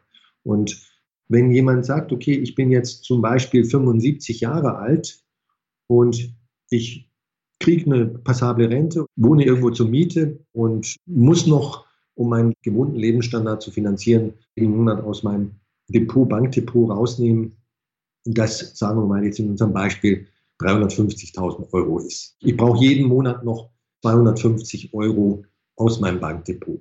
Ja, ansonsten reicht mir meine Rente und alle drei, vier Jahre nehme ich auch mal noch ein bisschen mehr raus für einen, für einen schönen Urlaub oder weil das Auto kaputt ist. Und so jemand, der muss selbstverständlich und sollte nicht 100 Prozent seines Vermögens in Aktien investieren. Das wäre sehr unklug. Ja, er ist ja dann eben auch schon ein bisschen älter und kann die Krisen, Crashs nicht aussitzen. Genau. Und er braucht auch Stabilität in seinem, also er, er ist älter, hat äh, nur noch einen begrenzten Restanlagehorizont. Er verdient auch kein Geld mehr. Wir haben ja gesagt, er ist Rentner, er, ist, er hat in dem Sinne kein Humankapital mehr, kein wirtschaftliches Humankapital mehr. Also all das, was du auch gerade schön summiert hast, in, er, er kann nichts mehr aussitzen. Ne? Ja. Er kann auch nichts mehr dazu verdienen. Ne? Auf der anderen Seite, ich habe die Zahlen so äh, zusammen konstruiert im Kopf, dass halt äh, auch diese schöne Konstellation herauskam. Auf der anderen Seite sieht es so aus, als ob er bequem, ne, bis, er, bis er vielleicht mit, mit 97 dann im Bett einschläft und bequem einen schönen, äh, angenehmen Tod stirbt, gut zurande kommt mit seinem Vermögen. Er muss gar keine 8% im Jahr verdienen. Mhm. Ja? Und einer, einer Renditechance von 8% bei Aktien nominal, der steht halt auch eine Verlustchance von minus 20% im Jahr gegenüber. Kommt zwar sehr selten vor, ne, aber kann passieren. Und deswegen braucht unser, unser lieber Rentner ein gemischtes Portfolio. Da bitte jetzt nicht wörtlich nehmen und, und nachrechnen, aber sicherlich ein Portfolio in dem Beispiel, in dem Aktien maximalen Anteil von 20 Prozent haben, vielleicht auch 30 Prozent oder sowas, aber dann hört es auch auf, der Spaß. Und der Rest, die anderen 60, 70 Prozent, 80 Prozent, sollten Anleihen sein, höchster Qualität. Das können Staatsanleihen sein, das können Unternehmensanleihen sein, also hoher Bonität, höchster Qualität, mit gutem Rating, mit sehr gutem Rating, kurzer Restlaufzeit, weil dann kein nennenswertes Zinsänderungsrisiko besteht in seiner Währung also ohne Wechselkursrisiko. Und das, was ich hier sage, ist nun wahrlich keine neue Erkenntnis. Das ist, kann man in jedem Finanzlehrbuch, in, das in den letzten 50 Jahren erschienen ist, nachlesen. Man wird es nicht unbedingt so hören von der Finanzbranche, also Banken und Vermögensverwaltern. Die wollen auch noch Geld verdienen. Äh, die kommen immer mit schlauen Ideen, zum Beispiel Lehman-Zertifikate für eine 80-jährige Oma oder P&R-Container für den 75-jährigen Rentner. Das hat, ist ja alles nicht ganz unüblich. Ja. Und unser Rentner, um zu dem Beispiel zurückzukehren, braucht ein gemischtes Portfolio aus Sachwerten und Nicht-Sachwerten. Und in dem speziellen Fall dürften die Nicht-Sachwerte in seinem ureigensten besten Interesse und nach dem absoluten Konsens in der Wissenschaft dürften die Nicht-Sachwerte in seinem Portfolio dominieren. Mhm. Und summa summarum könnte man einfach sagen, ja, Sachwerte sind eine gute Sache und Nicht-Sachwerte sind auch eine gute Sache. Es kommt immer auf die Situation an, beides kann auch mal schlecht sein. Ich meine einfach, diese, dieses Konzept bringt uns nicht weiter. Ja. Aber es wird weiterhin in der Diskussion in der Privatanlegerwelt und in der Finanzbranche rumgeistern, wie viele nutzlose Konzepte, weil halt irgendwelche Leute Narren dran gefressen haben und wieder andere glauben, damit Geld verdienen zu können. Das ist ja immer so. Und nicht der, der am lautesten schreit, hat immer recht. Ne? Genau. Also insofern wird es immer Sachwerte geben. Es ist hilfreich für Anleger, wenn sie wissen, was das ist. Ne?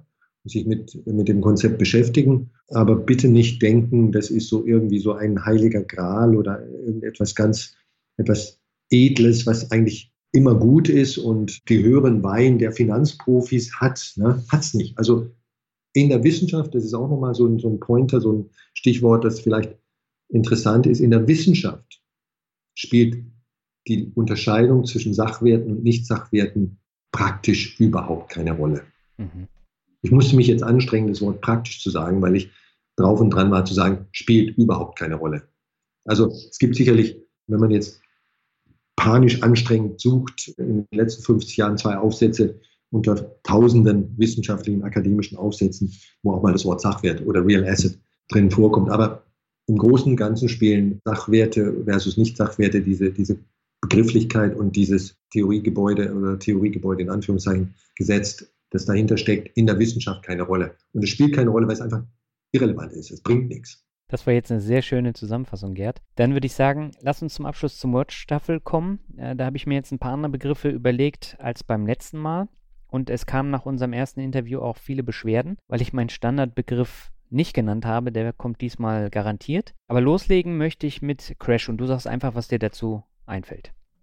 Zu Crash fällt mir natürlich Panik ein, 1929 Weltwirtschaftskrise, aber auch Dotcom-Crash, Schwarzer Freitag 1987 und natürlich die große Finanzkrise. Und zu Crash fällt mir auch ein Chance für alle Neuanleger und Buy and Hold bleiben Sie eisern.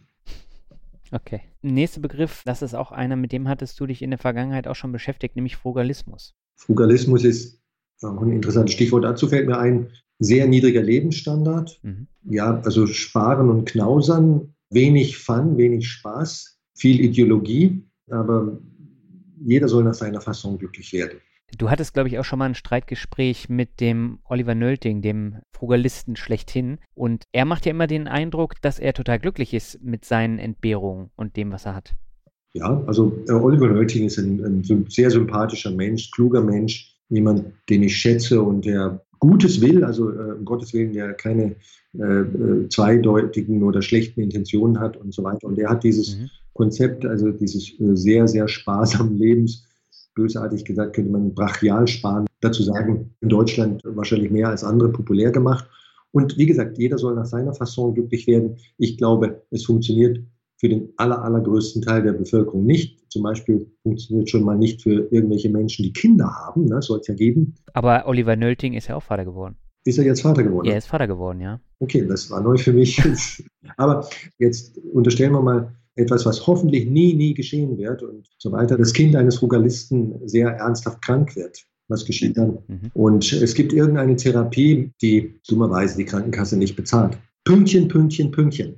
So, also wie gesagt, jeder soll nach seiner Fassung glücklich werden. Brachial sparen ist meines Erachtens nicht äh, ein erstrebenswertes Ziel, aber jeder hat seine eigenen Ziele und es muss nicht jeder meine Ziele teilen. Ich denke, Vermögen und Geld soll uns ein angenehmes, schönes Leben mit Sicherheit und Genuss auch bieten. Nicht sinnloser Hedonismus, aber Dinge, die man gerne tut, Reisen oder Hobbys, seine Familie ordentlich versorgen, ein schönes Heim und so weiter. Alles kostet Geld und auch medizinische Versorgung natürlich. Dafür ist Geld da und es soll einfach Menschen Sicherheit und Freiheit und Genuss im Leben ermöglichen mhm. und die sozusagen seinen Lebensstandard auf 50 Prozent oder 20 Prozent dessen, was eigentlich normal ist, runterzuschrauben, das sehe ich irgendwo nicht als, als, als besonders, also ich persönlich zumindest nicht als erstrebenswert an.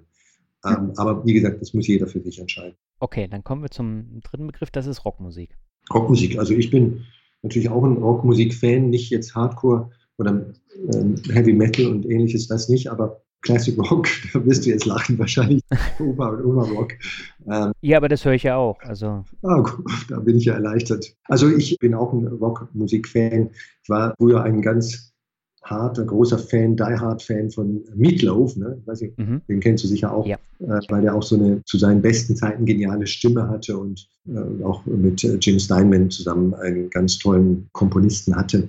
Die Songs höre ich immer noch sehr gerne und auch sonstige Rockmusik. Aber ich höre alles Mögliche, auch bürgerliche Popmusik und klassischer Jazz und auch ein äh, bisschen klassische Musik. Das heißt, du bist zu deinen jüngeren Zeiten als Classic Rock-Fan dann auch mit langen Haaren rumgelaufen? Ja, also zeitweilig, äh, ja, nicht, nie so richtig lang, aber ich hatte meine Haare sogar mal schwarz gefärbt. Da, davon gibt es äh, noch okay. Fotos. Sieht ein bisschen deppert aus, aber, ähm, so, aber so richtig lange Haare, die hatte ich le leider nicht. Das, da hat mir vielleicht der Mut gefehlt oder weiß nicht fand mich da nicht attraktiv genug. Ja, ich hatte ja auch ganz lange Haare, aber irgendwann sind sie dann ausgefallen und dann sah das einfach nur doof aus. genau. Also ich äh, bin ja auch bekanntlich ein etwas hair-deprived Person, also mehr oder weniger mit, äh, mit Glatze und dann irgendwann mal habe ich die Flucht nach vorne angetreten und habe jetzt sozusagen so einen, so einen Stoppelkopf, also militärisch kurz. Ja. Hat den großen Vorteil, dass man, dass man äh, sich nicht mehr kennen muss. Ne? Also schon mal, und die Haare können nicht äh, knüllt sein, wenn man eine Mütze trägt. Das ist auch sehr praktisch. Ja, aber man muss dafür dann häufiger den Kopf rasieren bzw. Haare schneiden lassen. Ne? Das stimmt, aber entweder hat man eine Freundin, die das kann und das ist wirklich keine große Kunst, also das äh, ist, oder, oder man kann es sogar selber lernen. Ne? Man kann natürlich auch zum Friseur gehen oder das ist alles möglich. Also, aber wie gesagt, selber machen. Do it yourself, wie beim Anlegen, das geht hier auch. Okay. Der vorletzte Begriff ist Kryptowährung. Kryptowährung. Ja, also etwas, was ich nicht anfassen würde, mhm. weil extrem risikoreich, extrem unklar, wie sich das entwickeln wird. Gefährlich auch, weil Kryptowährungen auch zum Teil, soweit ich das beurteilen kann, manipuliert werden. Das äh, politische Risiko, was damit zusammenhängt, ist auch sehr hoch. Also wird der Staat da mal intervenieren oder wird er nicht? Und äh, schlussendlich, wenn Kryptowährungen wirklich erfolgreich werden würden, also das werden würden, was sie eigentlich werden sollen, nämlich Währungen, also Zahlungsmittel, was ja derzeit keine Kryptowährung ist, also mit marginalen Ausnahmen. Ja, also Bitcoin wird ja überhaupt nicht zum Zahlungsverkehr eingesetzt als, als jetzt populäre Kryptowährung mit ganz seltenen Ausnahmen. Wenn äh, eine solche Währung, äh, Kryptowährung zur Währung werden würde, dann hätte sie sowieso keine Rendite mehr. Sie kann nur eine Rendite haben, solange sie keine Währung ist. Wie jetzt. Mhm. Währungen, also Wechselkurse, ne, davon reden wir hier, haben gemäß dem Konsens, uralten Konsens in der Ökonomie, eine erwartete Rendite von null. Ja, also allein durch um Währungskurse zu investieren, werde ich auf die Dauer insbesondere nach Transaktionskosten und Steuern nichts verdienen. Ne? Wir reden hier nicht von Zinsen, die es in verschiedenen Währungen gibt, sondern nur von den Währungswechselkursen selber. Und wie gesagt, Wechselkurse, Währungen in dem Sinne haben eine erwartete Rendite von null. Und das lässt sich auch schön zeigen an langer Zeit rein. Und mhm. wenn Bitcoin oder irgendeine andere Kryptowährung jemals zur echten Währung werden sollte, was in den Sternen steht, aber vielleicht passiert es ja, dann wird es sowieso keine Rendite mehr geben. Es kann nur vorher eventuell eine Rendite geben, solange sie keine Währung sind. Aber es ist ein spannender Bereich. Also ich bin auch gespannt, wie es da weitergeht. Ja, also so eine kleine Beimischung, ein kleines Zockerdepot von, von irgendwelchen Assets, die gering korrelieren, mit äh, in seinem großen Portfolio haben möchte, wer weiß, vielleicht will der 5% in Kryptowährungen investieren. Also ich würde es nicht machen, aber kann man, kann man vielleicht machen. Okay, dann kommen wir jetzt zum letzten Begriff. Das ist auch ein Thema, mit dem du dich schon beschäftigt hast und ist auch so ein leichtes Reizthema, nämlich finanzielle Freiheit. Finanzielle Freiheit ist ja in der Tat ein Reizthema. Also ich persönlich denke, das ist ein völlig überbewerteter, überpolitisierter Begriff. Mhm. Erstmal ist völlig unklar, ich habe dazu auch mal einen Blogbeitrag oder wir haben einen Blogbeitrag geschrieben, Kollege und ich, vor ungefähr einem Jahr. Es ist, völlig unklar, was finanzielle Freiheit heißt. Ich, ich gebe nur zwei Beispiele, ne? es gibt auch noch mehr. Mhm. Ja, da gibt es diese Frugalismus-Version von finanzieller Freiheit, also sich durch Brachialsparen finanziell frei machen. Ja? Also ich, ich, ich verdiene 2000 Euro netto und im Monat und gebe aber nur noch 200, ja, okay, 500 Euro oder weniger, 400 Euro davon aus und spare die anderen 1600 Euro, lebe ein entbehrungsreiches Leben und spare das, die anderen 1600 Euro für 30 Jahre und dann kann ich schon mit 50 statt mit 65 in Rente gehen und dann nur noch auf der Couch sitzen. Bin jetzt ein bisschen bösartig und sarkastisch, ich weiß das. Ist gemein von mir. So, und, ähm, also ich habe vorher einen sehr niedrigen Lebensstandard und danach auch, nach dem Renteneintritt auch. Das nennt sich finanzielle Freiheit.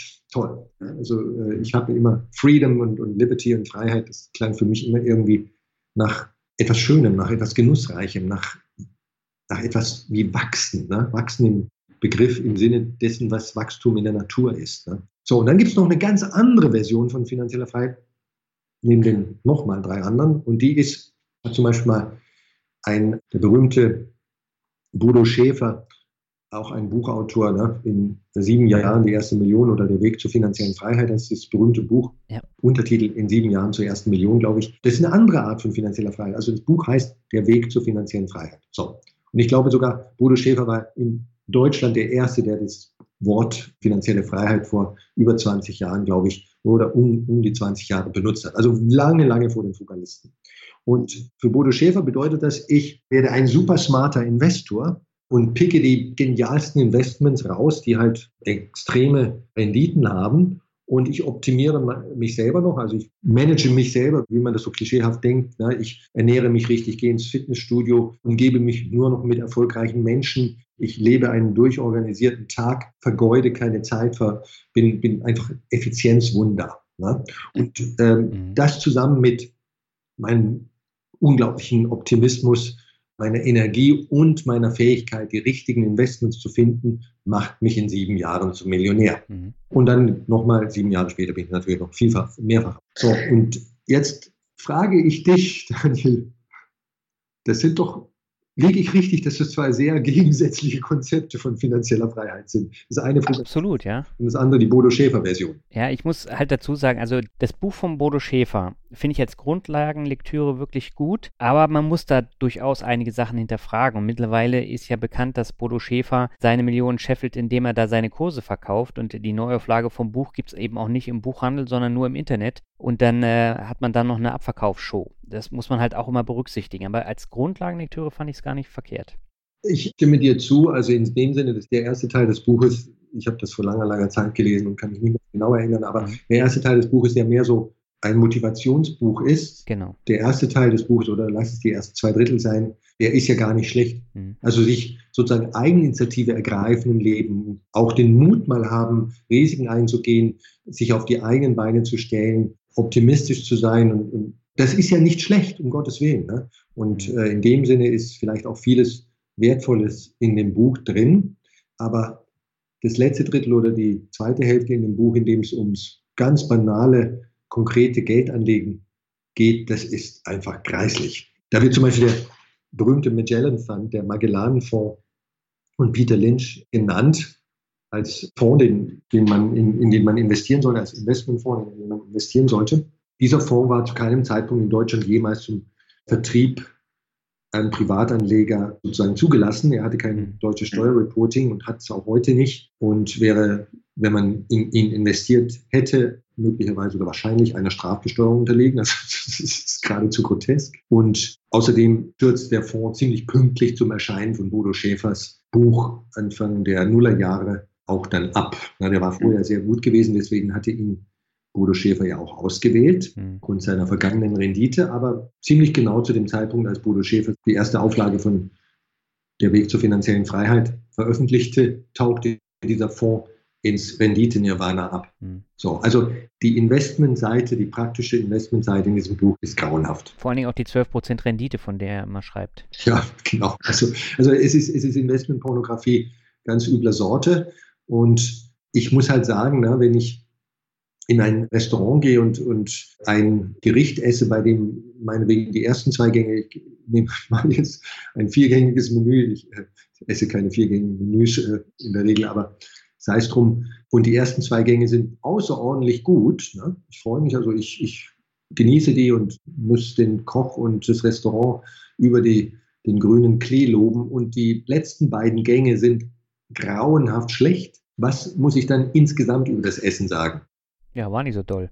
Ja, eben. Also dummerweise zählt in diesem speziellen Fall sozusagen zählen die zwei schlechten Gänge mehr als der, die zwei guten. Und so ähnlich ist es beim Buch, bei einem Buch. Ne? Ja. Ich möchte das nicht verallgemeinern. Bitte nicht denken, dass ich das auf jedes Buch so beziehe. Äh, die Formel funktioniert nicht. Aber in Bezug auf Bodo Schäfer, weißt du, äh, sehe ich so, es gibt auch andere gute Motivationsbücher, die nicht mit diesem Investment Nonsens daherkommen. Ja, aber das heißt so, das Prinzip der finanziellen Freiheit ist so nicht das, was du dir unter einem guten, erfüllten Leben vorstellst. Genau, also ich, ich weiß gar nicht, was finanziell frei ist. Ne? Letztlich ist zwei Millionen Nettovermögen, wenn man zum Beispiel 20 ist, ist man dann finanziell frei und zum Beispiel muss nie mehr arbeiten und sich nie mehr Sorgen machen. Ich verstehe ein bisschen was von dem Thema und ich sage Ihnen, zwei Millionen mit 20 reicht nicht um ein wirklich sorgenfreies Leben im Westen zu führen. Ist man finanziell frei, wenn man 90 ist und zwei Millionen hat, Nettovermögen? Dann schon eher, weil mit 90 hat man wahrscheinlich eine Restlebenserwartung von wenigen Jahren. Mhm. Und wie kann man mit 90 bei einem normalen Lebensstandard zwei Millionen verklopfen in, in wenigen Jahren? Das dürfte schwierig sein, wenn auch nicht unmöglich. Ja. So, also wo fängt finanzielle Freiheit an? Das ist also, es ist völlig unklar. Es hängt einfach davon ab. Und deswegen bringt mich dieser Begriff nicht weiter. Ne? Also er, er kann eine Diskussion anstoßen, aber er ist als Schlagwort einfach zu diffus und, und dann eben noch mhm. besetzt und usurpiert von völlig konträren Leuten wie Bodo Schäfer und Oliver Nölting. Mhm. Na, also wenn irgendwo ein Begriff ne, von Leuten, ob sie jetzt äh, gute Intentionen haben oder schlechte Intentionen, das sei dahingestellt, von Leuten mit völlig gegensätzlichen, konträren Zielen und Wünschen und Intentionen benutzt wird, dann kann das dazu führen, dass der Begriff wertlos wird. Sie können ihn einfach nicht mehr benutzen. Ne? Also Sie können natürlich das weiterhin machen, aber er wird Sie in einer Diskussion, in einer fruchtbaren Diskussion nicht mehr weiterbringen, weil er zerstört wurde. Und weil, weil jeder was anderes drunter versteht, keiner hat es je richtig definiert. Und was anderes heißt in dem Beispiel das Gegenteil von. Na, und bringt mich, wenn ich dann das Ziel habe, eigentlich mit anderen Leuten in meiner Erkenntnis, in meinem Wissen weiterzukommen. Das heißt jetzt nicht unbedingt äh, einen Konsens herzustellen, aber weiterzukommen, einen gewissen Erkenntnisfortschritt zu haben, dann ist es wahrscheinlich keine gute Idee, sich solche entkernten, ausgehöhlten, bis auf die Unkenntlichkeit verstümmelten Begriffe zu verwenden. Mhm. Aber gut, äh, das ist jetzt sehr theoretisch gewesen, muss man nicht so sehen. Ist aber halt meine Ansicht. Genau, und um die ging es ja jetzt. Und damit sind wir am Ende angekommen. Gerd, hab vielen Dank für das sehr launige Interview. Ich glaube, das ist der perfekte Auftakt für die fünfte Finanzrocker-Staffel. Vielen Dank, Daniel, dir. Äh, fand ich sehr, sehr, sehr, sehr unterhaltsam, sehr interessant und ich hoffe, es wird auch dann den Zuhörern gefallen. Mit Sicherheit. Und die Links, die findet ihr übrigens in den Show Notes. Schaut da einfach rein, da verlinke ich den Sachwertartikel und auch nochmal den Artikel zur finanziellen Freiheit. Ja, das war das zweite Interview mit äh, Dr. Gerd Kommer und die 70 Minuten sind wie im Flug vergangen, hat mir eine Menge Spaß gemacht. Die Gespräche mit Gerd finde ich immer sehr gut, weil er die Dinge auf den Punkt bringt, weil er durchaus seine eigene Meinung vertritt und immer wieder seinen typischen Gerd Kommer Humor durchblitzen lässt und der gefällt mir sehr gut. Und äh, das Thema ist jetzt auch eins gewesen, was auf den ersten Blick nicht besonders attraktiv wirkt. Also Sachwerte ist jetzt kein Thema, wo man unbedingt dann in den Podcast reinhören möchte. Aber so wie wir das jetzt in dem Gespräch rübergebracht haben, fand ich es durchaus interessant. Und ich habe da selber noch einige Sachen für mich mitgenommen. Man muss nicht immer einer Meinung sein mit Gerd Kommer, aber die Aussagen von ihm sind immer sehr fundiert und ja, ich habe äh, schon so viel in den letzten Jahren von ihm gelernt und ich glaube, ich werde in den nächsten Jahren äh, noch mehr von ihm lernen. So, bevor wir jetzt zum Ende kommen, habe ich neue Bewertungen. Die erste stammt von Spartarina und sie schreibt, Finanzbildung interessant gemacht. Ich höre diesen Podcast schon eine ganze Weile und freue mich über die tolle Entwicklung. Es macht immer wieder Spaß, dir und deinen Interviewpartnern zuzuhören. Du hast zudem entscheidend dazu beigetragen, dass ich mich deutlich mehr mit Finanzen beschäftige und viel selber in die Hand genommen habe. Vielen lieben Dank dafür. Mach weiter so, du bist einer von den Guten. Ja, herzlichen Dank für die netten Worte. Es freut mich sehr, dass du jetzt ins Tun gekommen bist durch den Podcast und dass es dir auch nach wie vor Spaß macht, den Interviews äh, zuzuhören. Und ja, ich bin davon überzeugt, dass in den kommenden vier, fünf Monaten wieder einige richtig coole, abwechslungsreiche Folgen bei rumgekommen sind und du da auch nochmal einiges mitnehmen kannst. Und die zweite und letzte Bewertung für heute stammt von Dr. Euro und er schreibt modernstes Finanzrocken für alle. Ich höre den Podcast gerne auf meinen langen Autofahrten. Er ist aufklärend, lehrreich und informativ. Ich lerne immer etwas Neues, auch wenn die Titelfolge es nicht unmittelbar vermuten lässt. Besonders die Vorstellung neuer Fintech-Apps, zum Beispiel Bison, Trade Republic, Finanzguru, Clark, etc. schätze ich sehr. Man ist dadurch auf der Höhe der Zeit. Ja, vielen Dank auch für diese Bewertung. Und genau deswegen stelle ich diese Fintech-Apps auch vor. Nicht alle sind jetzt für alle Hörerinnen und Hörer geeignet, aber man kann sich ja da die Rosinen rauspicken. Und ich teste viele Apps. Die meisten lösche ich gleich wieder, weil ich überhaupt keinen Mehrwert entdecke. Aber sowas äh, wie Finanzguru beispielsweise fand ich sehr, sehr hilfreich und auch Trade Republic nutze ich nach wie vor. Und äh, die haben ja äh, seitdem ich das Interview geführt habe auch einiges Neues im Portfolio. Zum Beispiel verlangen sie jetzt keine Gebühren mehr für ausländische Dividenden. Es gibt äh, mittlerweile auch äh, Stop-Loss-Kurse und äh, noch einige andere Sachen. Und in Kürze kommen auch die Sparpläne. Ja, ich finde es wichtig, dass man darüber dann eben auch berichtet. Ja, und ich habe äh, im Interview mit Gerd mit finanzielle Freiheit aufgehört. In der nächsten Folge geht es auch wieder um dieses Thema. Und ja, wir versuchen das dann auch nochmal von einer etwas anderen Sichtweise aus zu betrachten.